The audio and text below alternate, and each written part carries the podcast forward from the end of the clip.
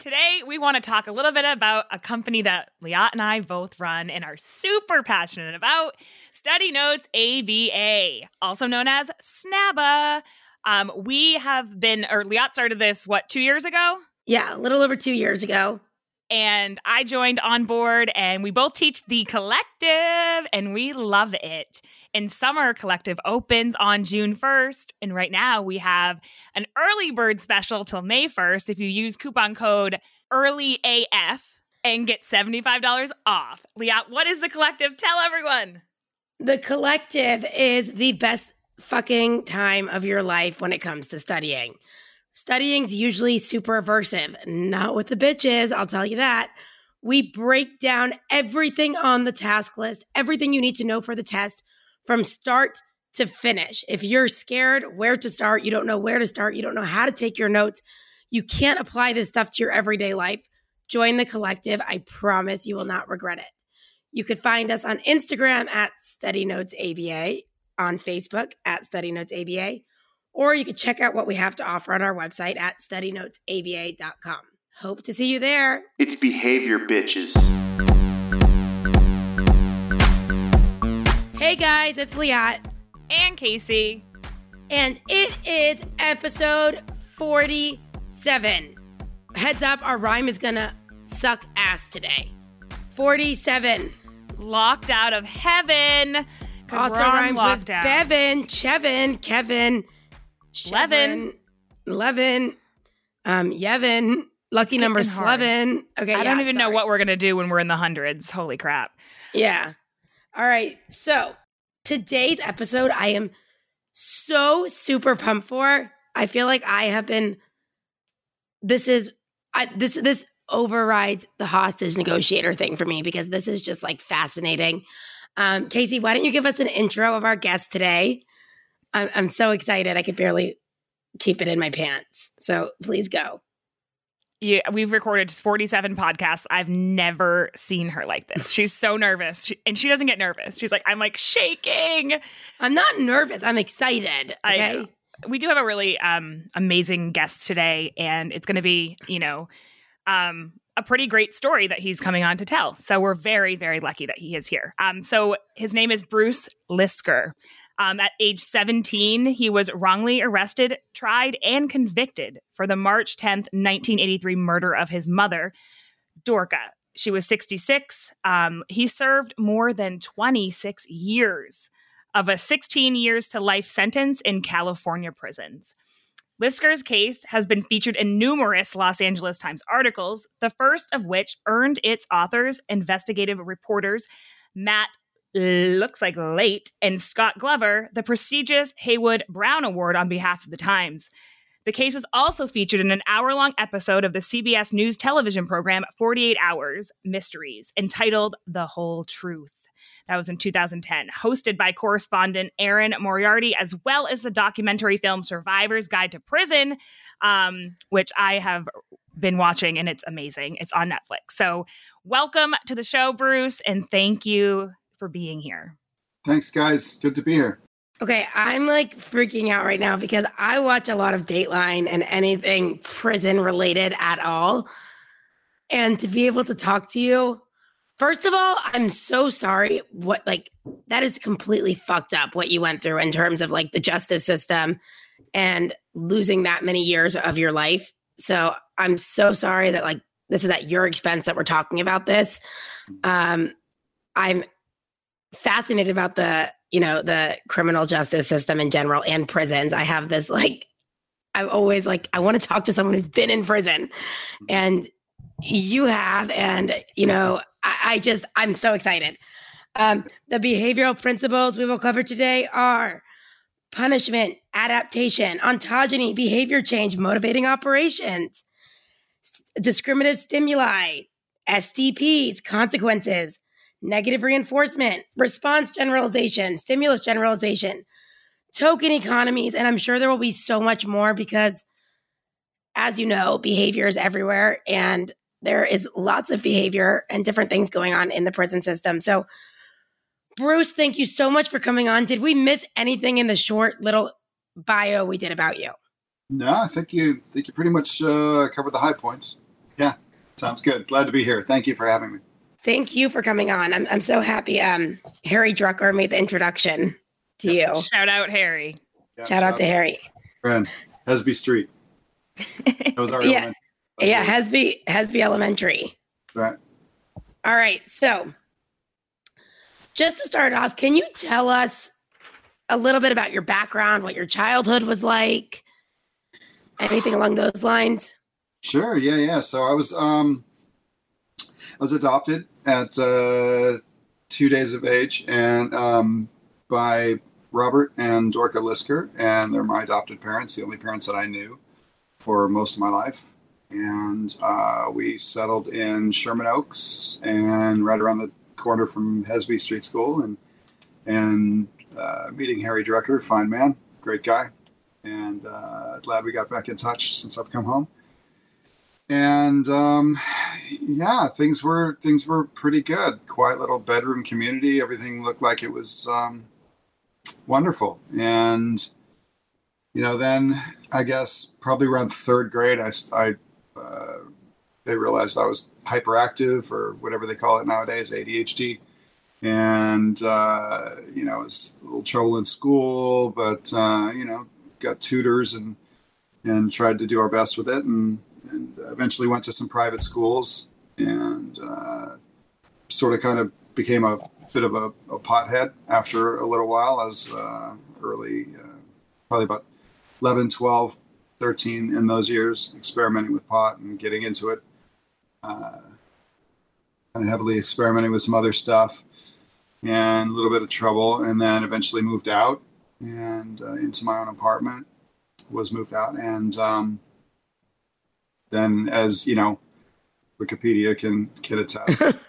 Kind of If it's on if it's on Wikipedia, as of unusual developments befell me. So yeah my mom was uh, killed by somebody that i'd uh, murdered by somebody that i met in a in a drug rehab.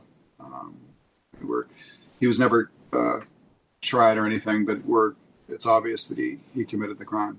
And uh, i was uh, arrested for the crime by LAPD, and this was assigned to a, an officer who uh, it was one of his first, if not his first, homicide case, and somebody who uh, was willing to cut corners and uh, shoot from the hip, and he missed, and he got me, and so my mother's murder went unsolved for until now. I mean, it's officially still unsolved, but you know we figured it out and uh, you know and, and proved it essentially to the courts. Um, is this person still walking the streets? No, no, he's uh, which one? The detective or the? Uh, No, the the murderer. no, he committed suicide in 1996. Um, alcohol and heroin, And Yeah. probably guilt. and, he- and yeah, you know, he had a he had a really messed up life. He was, you know, I mean, like like anyone, you know, we all start off innocent, you know, and it's like you know things happen and and and you know due to a lot of stuff that happened in his life, he was he was maladjusted. He was he was pretty messed up. A lot of dysfunction, and he you know reached a point in his life where he thought that he could solve things with violence and threats, and so that was essentially what he was about. And um, yeah, and so yeah, that uh, that sort of pretty much you know put me off on a tangent that you know became my life arc for. Uh, for you know 26 years five months three days and then you know through to the present i mean you never get over something like that you just sort of adapt and and uh, What pisses me off the most, and I'm not trying to add to being pissed off here, is like you lost your mother. And like then here you are being accused of something. So like it's like that's bad enough losing a parent. And then it's like also to just like as if it's not bad enough being locked up, but it's like, oh hey, when a normal person's already depressed enough morning, it's like you're now being locked up for that. That's literally a nightmare. yeah yeah it's you know and i mean yeah and to make matters worse like when i was arrested and wrongly accused and then thrown into you know Sylmar Juvenile Hall, um, I saw a psych came and saw me the next morning. A psychiatrist came and saw me the next morning and opened up the interview with, "So how do you feel about being here at Sylmar Juvenile Hall?" And I was like, "Fucking kidding me." You know, leave a gate open and I'll, I'll let you know how I feel about being here. My mom's dead. I'm, you know, this detective yesterday said I did it. I don't know if it was because of that comment. I can't see how it would be. They to shut me up. I think to they put me on Mellaril, which is a chemical cousin of Thorazine, and uh, I was pretty, you know, pretty out of it from that point forward. I was essentially I was I was a really good prisoner. You, know. were comatose. You were drugged. nearly comatose, so I didn't get a chance to grieve um, for a long time. I mean, I had you know a 24 hour period of shock, you know, which went right into just you know high level inebriation, and then just out of it, totally out of it, unable to mount a defense in court, unable to grieve, and then that you know went into the transfer of me to the county jail where I was set up with a snitch where I wasn't supposed to be because the court had ordered that I stay in juvenile hall, and then under the cover of darkness, they kidnapped me and put me in in LA County Jail. And you were 17 years old, and you were the one that found your mom. Am I Yeah. correct? Correct. Yeah. So you came home and had to witness her Yeah. I, stabbed, like yep. Yep. It was just like I mean, it was it was just a day like any other day. Like I was out job hunting, and then I realized I needed to go and, and re-repair a repair that I had done to my car, and so I went over to the house. You know, changed and over went over there, and normally she would come out and greet me when I when I arrived. You know, we had a little dog, little poodle, and it would start barking, and then she would, know, who is it? And, and it recognized the sound of my car, and so it would it would start freaking out, happy to see me, and and she would come out and you know greet me, and she didn't. So eventually, I started, you know, looking. I went to the door, and then I started looking in windows, figuring, you know, you know, I need to see what's, you know, why isn't she coming to the, what's going on? Mhm. And um, I first I thought I saw her, and then I certainly saw her from the back of the house, and just, you know, broke in because I'd given my key back when I moved out. You know, independence yeah. you know and so broke in and found her and she had been attacked she was she was dying she was on the floor blood everywhere it was a horrid scene just an absolutely horrid scene and uh, knives still in her back uh, but she was alive and so i called for help and called my dad and, and tended to her as best i could first aid you know direct pressure and stuff like that Wow, I can't even imagine that. I mean, you called 911, I assume. Called 911. Yeah, called. Well, they didn't have 911. I don't think they had 911. I, I recall calling zero, but I don't know. Call for help. Whatever the. Operator. Yeah, it would date me if it's if they didn't have 911 yet. So people are like they didn't have 911. All right. So what was what was the the time period in between you seeing this like terrible thing, right?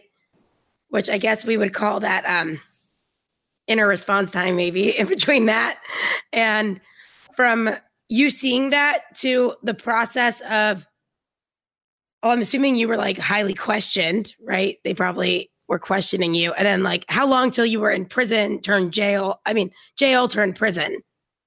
Yeah. So um, so I called for help, and then I was you know waiting with my mom, and then and then the paramedics and the police arrived, and uh, they started questioning me, and I was just freaking the fuck out. I couldn't you know hold it together, and so I was hysterical, and I was just screaming and crying, and I was at one point screaming at the at the paramedics to get her to the hospital, you know, because she was mortally wounded. She was gonna, you know, she needed help, and and so the police, uh, for that reason, or because I kept pacing around outside, I'm not sure. I don't know. Whatever they said, um, they took me down to the ground and they put me in handcuffs. And from that moment on, I never again saw freedom. I mean, this story could not get worse. Like, yeah, yeah. I mean, to find what I did, and then to be so traumatized and call for help, and when help arrives, they fucking arrest you. It's crazy. You know, it's like I was a Boy Scout. You know, when I grew up, and you know, and, and I was trained. It was drummed in. You know, when the shit hits the fan, you call for help. You call the police, and you put your full trust in them, your full your full faith in them, and and yeah, I had you know some different different reports from my pot smoking friends when I you know started doing that. And it's you know you weren't to trust police, but you know, bottom But your your your It's- parents were like prestigious, right? Like, didn't you say your Yeah. dad was a lawyer and like your he was he was a well respected civil attorney in Hollywood and did elder law, you know, wills and probates and stuff like that. And and uh, Uh, you know, upstanding guy, Marine, World War II, went off to fight at 16 years of age. Um, the only time I knew that he lied was when he lied and says older than he actually was, so he could join World War II. And he's 16 years old, like wading ashore with a fucking rifle above his head at you know one of the most harrowing battles. He's a Marine and uh, came home and uh, after the war and and uh, went to law school at night when he was working a day job. I mean, inconceivable stuff, you know. And and my mom was a film negative cutter. Um, you know, she was the one that everybody brought their difficult, you know, film to if there was a problem or something. Worked at Technicolor in Hollywood, and that's where they met.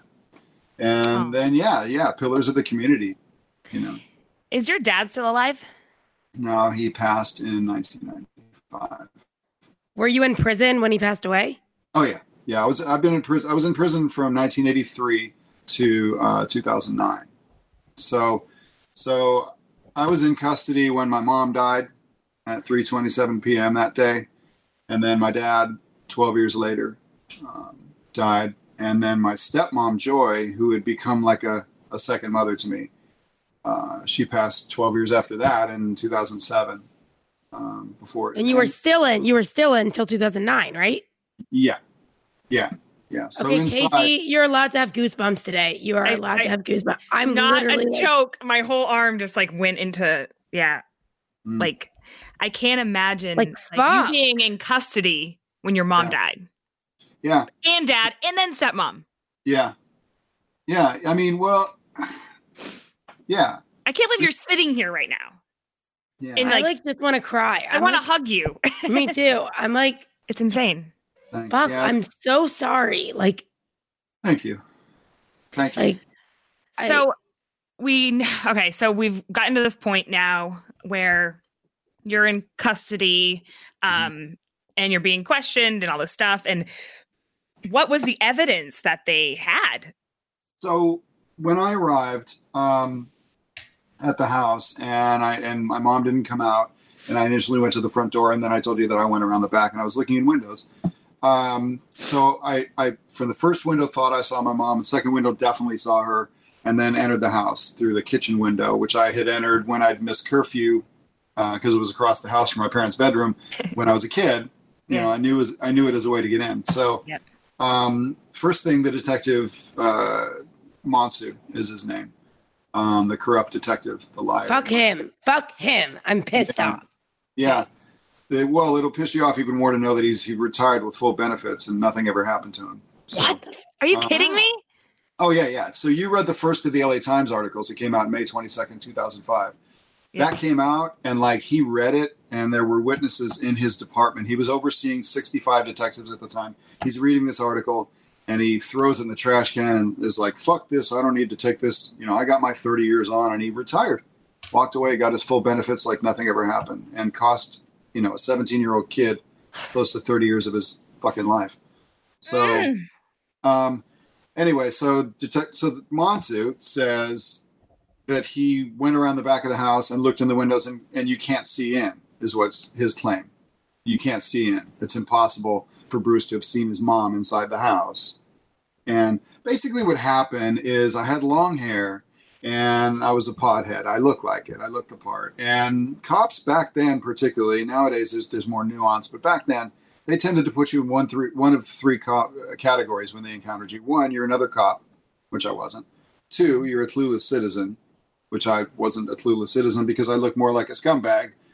Category three, because I had long hair, and, and and I think that he reasoned, fuck this kid, you know, this spoiled little brat with these great parents, and he look at him, he's a little, you know, long haired, Mhm. and so he's he was looking for ways to see if something that I told him was a lie and to make it a lie. And so he said I couldn't see in. Um, and that allegation carried the It's day. also different when it's your own house. Like when you grew up in a house for years, like you know how to get like see things, dude. Like you know every detail of a house, right? That's- so like That's absolutely like to me, I would know if I go up to my parents' house now and it's locked, like I would know exactly which way to get in. Yeah. You know how to get in.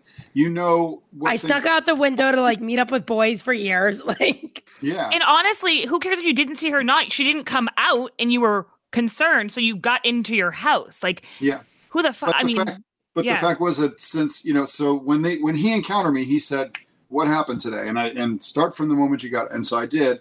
And what happened was I, I saw her. I thought I saw her through the first window. I definitely saw her through the second window, and that's what prompted me to break in. And so I told him that. And so he was like, "How do I like assail this? How do I take this down? Take this apart, unpack it, and then say that was a lie." And if that was a lie, everything's a lie. And that's in fact what the prosecutor a couple of years later actually did say in front of the jury. If he lied about this, he's lying about everything. And here's the picture that Detective Monsue took showing his reflection, and you can't even see in the house. And so here's so the, the lie about that in the simple, you know, in short form is that in the morning it was overcast, as verified by the National Oceanic and Atmospheric Administration. Say that 10 times fast. Um, where 80 to 100% of the visible sky was covered by clouds. When I looked in, then by the time the photographer got there in the afternoon, it was scattered conditions. A lot of that shit had burned off, and so you could see like shadows. And then he went back for a photo reconstruction, like uh, 13 days later, and it was a totally different situation. It was a bright sunny day that day, and he testified it was a bright sunny day, just like in this photograph. And so there's this reflection of him, you know, with his with his you know, or this photograph with his reflection in it and purporting to show how I couldn't see in. And that was what was shown to the jury. Well, that was bullshit. That wasn't created, that wasn't taken under similar conditions at all, you know? So, confounding variables. you know, confounding variables. Well, we- we're gonna be like assholes and throw in like behavior words every now and then, just Cool. so that our students can tie it Ontogeny, I in. remembered- I remembered something about the word ontogeny in it. And it uh, Yeah, it it- recapitulates phylogeny, as I recall. Yeah, yeah, phil- phylogeny, like you're born with it. Like it's like Yeah, ontogeny ontogeny recapitulates phylogeny. Wait, explain that. yeah. I Explain that, recapitulate. I will. It's the theory of recapitulation, also called the biogenic law or embryological parallelism, often expressed using Ernst Haeckel's phrase ontogeny recapitulates phylogeny. It's a historical hypothesis that the development of the embryo of an animal from fertilization to gestation to hatching goes through stages resembling or representing successive adult stages in the evolution of an animal's remote ancestors. And I swear to God, I didn't just read that on Wikipedia. That's out of my memory. Shut up. That's good. You are good. He kind of looks like Howie Mandel. Yeah, he does. If you guys want to get a picture, Well, He's these got a bald I'm head. Similar, He's very I'm fit. similar, I'm similarly like germ phobic Are you? these days. Yeah. Oh, Or these he has days, I was gonna say, yeah, that's that's a great issue to have in prison. I'm sure to be germphobic. I was well. It, it served me actually. like when you found your mom with Yeah. not like she had a knife in her back. I'm I just like to ask a lot of questions. Did you pull the knife out? Yeah. Okay, so that's maybe they had fingerprints, right? No, because uh, of the type of handles. Apparently, there weren't. They couldn't uh, get fingerprints, but I, I did because So fingerprints were never part of the evidence. um, fingerprints were part of the evidence, but not in relation to the knife. But he like, but he grew up there. Of course, there's gonna be I know. fingerprints in the house, right? Like, Right. Yeah, no, there were never so the the let's just to sort of like sum up the fingerprint situation. Um, fingerprints were never a part of their accusation, and in fact, were proof of my telling police the hundred percent truth because um, part of their theory that didn't work was that I had set up the scene after going over and freaking out and like losing it and killing my mom, but there were no there was but no like, if you didn't freak out, wouldn't that be weirder? If you're like, hey, my no, mom's but there, dead but and there was died. but there was no yeah but there but there was no blood at the window that they claimed that I had set up and so well okay so that wouldn't work because I had blood on my hands when the police arrived from giving first aid and so if I had blood on my hands I had blood on my hands and then took it off and set up the window and then got blood on my hands again that doesn't make a fucking bit of sense and so Right, but right, right. Neither does their theory that I that I went over and entered the house through that window thinking that she wasn't there, which was their other theory.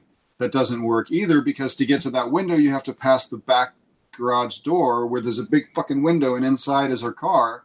Why would I think she wasn't home and I I could break in and not get caught if I just walk past that window where her car's inside?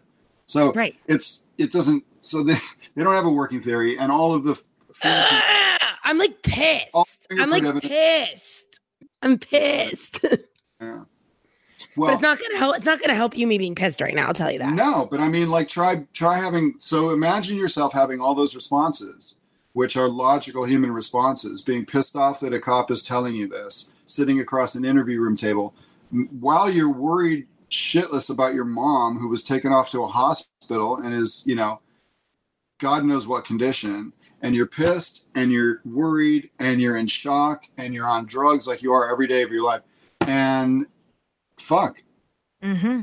you know how how how that points up on top of that i'm a juvenile which points up how we have to protect juveniles in those situations. I mean i at one point like there's a law that like if you're a juvenile and you ask for your parent during an interrogation it's the same as asking for a lawyer. They have to fucking stop and get that parent for you well i said when he was reading me my rights he said you have the right to an attorney. I said my father he rose his voice elevated his voice and talked over me and then which told me like psychologically speaking what does it tell you? You're not supposed to be interrupting me. Shut up. And so i did and i shut up and then after he was done do you want an attorney? I was like no i'll talk to you.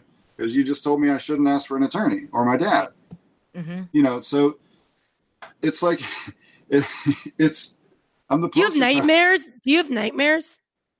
Um, yeah, I mean, we all have nightmares. Yeah, sometimes if I if I'm dealing with a, a, anything that makes me feel powerless, I'll probably have a prison nightmare or prison dream that night, just because my brain churns that way, and and it's also, you know, as much as anything else, it's so that I will get to a place of going, okay, I'm not in prison, Right. and Right. sort of, you know, positive reinforcement. Wow. Okay. So let's talk about going into prison now. Okay. I'm assu- like, I'm assuming you were scared also, right? Or you were like, okay. I'm assuming you were like scared shitless. Yeah. Also, did it not put a target on your back that you're? I mean, I even watched like some documentary last night on prison. I watched a lot of them, but um, it was saying like most people in there are like very poor or like different socioeconomic status. Like you're coming in, you're this white guy, like you're coming from family of like lawyers. Were you not like an automatic target? Like this is a little fucker. Yeah, I mean, yeah. So, like, as a primer for like you know, kids, you know, white kids from the suburbs, it's probably not going to gain you any popularity to sort of like you know, explain how dad's a lawyer and like you shouldn't be here and and all of the all the things that I was saying. And so, yeah, it does. It puts a little, it puts a target on you, and and as a blessing, if you call it, I, I fell into juvenile hall and not you know adult jail or adult situations because um, it's a little bit more forgiving there. There's more staff members. The staff to inmate ratio is higher. They're watching you closer, more closely, and and so there was a lot. It was a much more protected kind of an environment than jail would have been, and so it was a little bit safer. But it was also not emotionally safe in any way because, um, like the number one question is like when people look at you and you don't look like you belong. Like, well, how come you're here? And you're like, I didn't. I'm, I didn't do mis- anything. It's a Yeah. mistake, and they're like, well, "What's a mistake?" You know, Oh. all- everything that like you as a naive person answered is like a prompt to show how interesting a situation you are, and people are fucking bored, right? And so they like they're trying to occupy their time by asking you questions and entertain themselves, and so they're like, well, you know, what's a mistake? Why I was arrested? Why are you? I didn't do it. What didn't you do? Murder. Murder. Suddenly you're like really interesting, and they're like, who they say you murdered? And they're looking at this little kid under 100 pounds. I, I weighed less than 100 pounds when I was arrested. I was like 97 pounds. And they're like, well, who do they say you murdered? And I'm like, my mom. They're like, your mom. And like, Yeah. And probably no one believes you. They're probably like, this guy's like, because doesn't a lot of people go in and be like, I didn't do it? Well, that's the thing. That's the thing is the whole brainwashing that everybody has. Like, you know, everybody says that they're innocent, and everybody doesn't in reality. But um, as an aside, and we'll get to that if you want. But Mhm. but you know, so yeah, everybody. So they all assume that you're lying, and staff assume that you're lying, and even if they don't assume that you're lying, they have to they can't like not keep you in custody. It's their job to keep you in custody. And so, you know, it became it's sort of apparent like why they would want to medicate me and shut me the hell up because every word out of my mouth to staff was like, I didn't do it. I'm going to call my dad. I didn't do it. I want to call my lawyer. I didn't do it. Can you get me out of here? I Does didn't that make you like an annoying, like entitled kid to them? Do they think Oh. you were more annoying? I'm sure it did. They acted as if that was the reaction. I mean, they really pretty quickly tired of me bothering them and asking that they do work and stuff. They wanted to kind of sit back and do their thing. So, how long were you in juvie for before they transferred you, and how long did the trial last? So I was initially um, in Sylmar Juvenile Hall. I was there a month, and that's where they medicated me. And then they kidnapped me and put me in LA County Jail. I say kidnap because legally speaking, that's what they did. Um, put me in LA County Jail in the snitch tank. I was there for a couple months. Came back to juvenile hall on my birthday, my 18th birthday, ironically. And then I spent the better part of two and a half more years um, in that juvenile hall, Eastlake Central Juvenile Hall, uh, right in the in the shadow of uh, the uh, USC County USC uh, Hospital, the opening shot from General Hospital, and then I left there early 1986 and bound for youth authority after I was convicted and sentenced. So three years fighting the case, and then um, Also, were you coming off drugs? Like, did you have to like just like cold turkey come off drugs also while you're in there? Well, you know, I was a pothead. I was experimenting. Everything else I was doing, I was experimenting with, but I was just like pot. And there's no real like, you know, like you weren't like addicted to heroin or something? no, no, not at all. Because like that would also like add like to the pain of Yeah, yeah. Although the Mellaril would, you know, probably help with that, but I don't know. Who knows? But yeah, so, So yeah, three so that- years. That was so. That was the first three years. Was like you know, fighting the case, injustice after injustice, and the snitch, the lying snitch, and the setup, and all that shit, and the trial, and then. and where was your dad this whole being time? forced- He was on my side. He was in every single court, in every single day that I had court. He was there.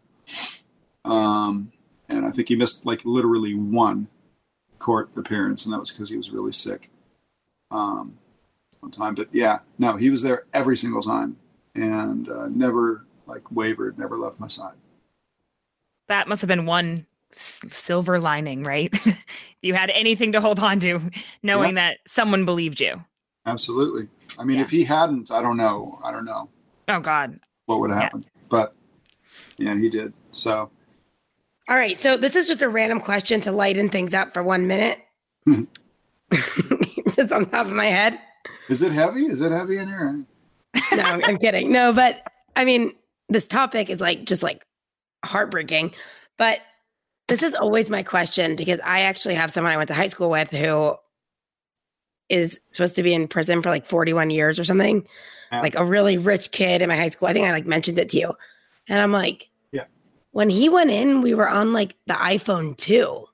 Like when you came out, like were you like, what the fuck are I'm- these things? I'm Like what phone were they on when you went in? Was there not- phones? I'm not laughing. I'm not laughing at, at your friend and his plight. Not at all. Um, but I'm laughing at the fact that we like we peg like social Let- evolution in terms of like iPhone. Version. my, my, I'm like, what version were we on back then? Like, you didn't even have a BlackBerry. oh my god, I was in prison before MS DOS.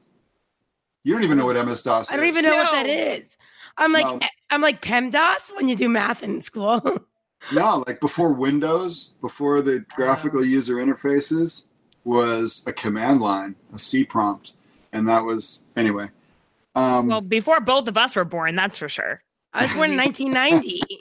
I was born in 87. So in 87, you were now, if uh, 80, Quentin. 19, you were in was in- where? San I was in San Quentin. I was in San Quentin in 1987. Wait, San Quentin is like, according to my documentary, is like the real deal. Yeah, it was pretty real. Yeah, it was. Right now, it's a reception center. So, like, if you get convicted and sentenced, you go from county jail to San Quentin.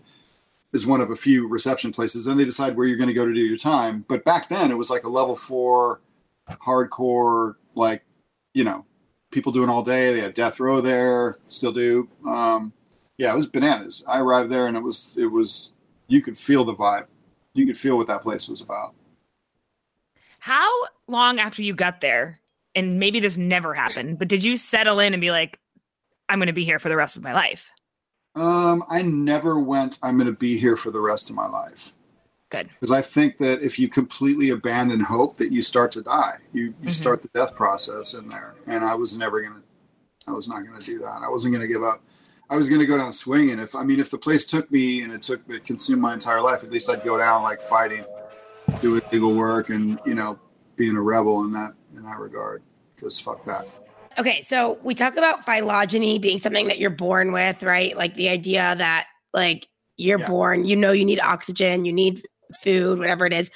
But then ontogeny is things that are learned over your lifetime. So you obviously had to go through some operant conditioning, what we call it, in terms of adapting. Like you are now in a new environment. You now need to survive in a new place like what are some major like adaptation things that you had to do in prison which i according to what i've been reading it's actually called what is it prisonation or something? Prisonization? Okay. have you heard of that? Institutionalization? Yeah. I mean yeah you need to yeah. So like you just have to look around. So the wisest way to, to serve time is to keep your mouth shut as often as possible especially early on and your eyes and ears open. And you note behavior patterns. You note how people act. What does it look like? Who's getting in the least trouble? Who's getting in the most trouble? Tend, tends to be the people the outliers the biggest idiots or the most timid people who get into the most you know problems in there. So like middle of the road is probably the safest way to be. You're not the toughest guy. You're not trying to prove anything. You're not trying to be the you know and you're not trying to be the biggest victim. And so like middle of the road became my um my like mantra you know because it kind of seems like selectionism like we talk about it like literally going back to you know like darwin and survival like you need to figure out which people are you going to hang with or put yourself around because like i mean one thing you do in there could now like really ruin the chance of you ever getting out Yeah, that's Right. true. That's true. So the stakes are higher in a lot of ways. So you look at like who looks like me, and literally yes, including racist, you know, racial breakdowns because you, you you're not a racist yourself, but you you can't go hang out with people who are going to get you in trouble. You know, you need to follow the rules. What's going on in there? You need to sort of go along as much as possible without without getting yourself in other types of you know. It's it's a tricky you know thing. It's a tricky. like how does it work in there let's say you did want to hang out with a different racial group like is is that allowed you're like hey guys i want to hang out is it like a fuck no get the fuck out you entitled well, they- asshole They, they look at you like kind of crazy, like what you know, and they may, depending on who it is and depending on what they're about, they they might be like, "Fuck you," you know. There's your people over there. What's the matter with you? First of all, if you if you were like, "I just want to hang out with like who I want to hang out with," especially if you're a brand new person, they might think you're either crazy or just naive, and so they might like try to pull you aside, educate you, and get a read on you. Is is she crazy? And you know, you know, things sort out from there. I mean, usually the people who look like you, you know, white people would, would come and go, Hey, you, you hang out over here. We don't do that. We don't do that. And you're like, okay. So you either, you know, go along with it or you decide that you want to start fighting all the people who are telling you, you know, how things are inside. And it's easier to just kind of go sit with those people. So you're not a racist, but you have to go sit with your own race, whatever. it's just the way it works inside these it's just, it's just the way it works in there, you know, and you and you do have to kind of swallow your pride a little bit. You have to, you know, weigh it. You have to weigh it. You know, do I want to? And maybe one day you want to say, maybe some person wants to say, and some people do. They want to say, "Fuck that! I don't. I want to hang out with who I want to hang out with," and they go and do that. It's probably going to get you into a bit of a, a pickle later on, but whatever. And they do that, and they. But it's a choice. But it seems like almost like a protection thing to have like a group that you have some kind of affiliation Acceptance. with. you Yeah. be on your own. You don't want to be on your own. And what it does, if you go against some of the the generalized generalized sort of you know established norms, uh, is that you become an outlier. You become like this, you know, force of one, and you're on your own. You know, and you're and that's not a good place to be. You don't. There's strength in numbers, so you want to have a group. Did you make any friends that like that you trusted that you would consider friends today? Yep. Good question. Yeah. Absolutely. Absolutely. Yeah. Are they still in or are they out? Yep. Yep. I have a friend, um, just, you know, for his own attempts at parole and, and, and everything. And, and, uh, cause he's, he's a good guy. I don't want to mention his name, but course. he's been, uh, what is it, hon? Approaching 50 years or 40? 40, just about 40, just over 40 years he's been in. And, um, he was at San Quentin when I arrived there.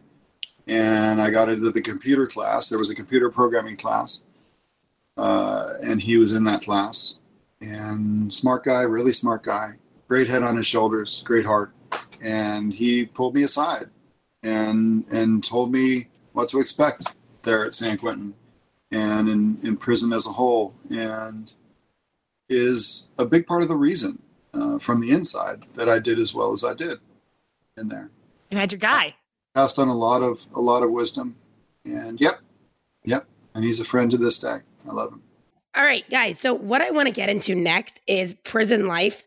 But we know we've had you for an hour here already, and we want to keep you wanting more. So, tune in to our next episode, and you could hear all about prison life and the entire.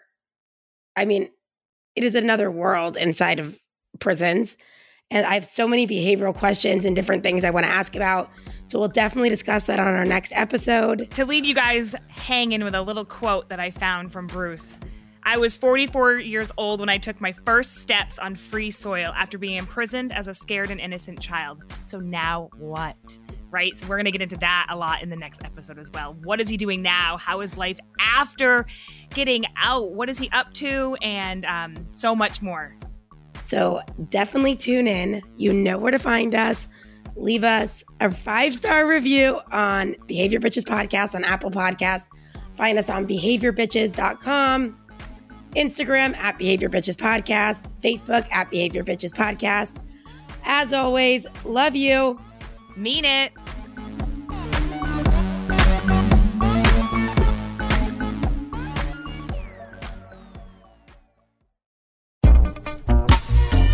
Hey guys, it's Liat. And Casey. We just want to take a second to let you know that if you're thinking of being a millennial like us and starting your own podcast, there is a way. You can do your show without having to become an audio editing and production wizard. Because guess what? We don't know shit with that. But we have Alan at Pretty Easy Podcast who help us get started. He records our shows, he posts them, he adds awesome, awesome music and cool shit when we don't even know what he's doing. He sends us teaser episodes, he does it all. We just sit here and friggin' talk. We shoot the shit and you can record from home, your office, the park, a bathroom stall at work. It doesn't matter. He provides the complete podcast studio. All you need is a microphone and you're good. Alan caters to your schedule and gives you a producer for your show at your beck and call. He has been super flexible with our schedule. Whenever we need him, we go to Google Calendar, we just book him, and he does all the hard work. It's like so incredibly easy. That's why it's probably called Pretty Easy Podcast. So be heard and have some fun podcasting like us. Go to prettyeasypodcast.com today.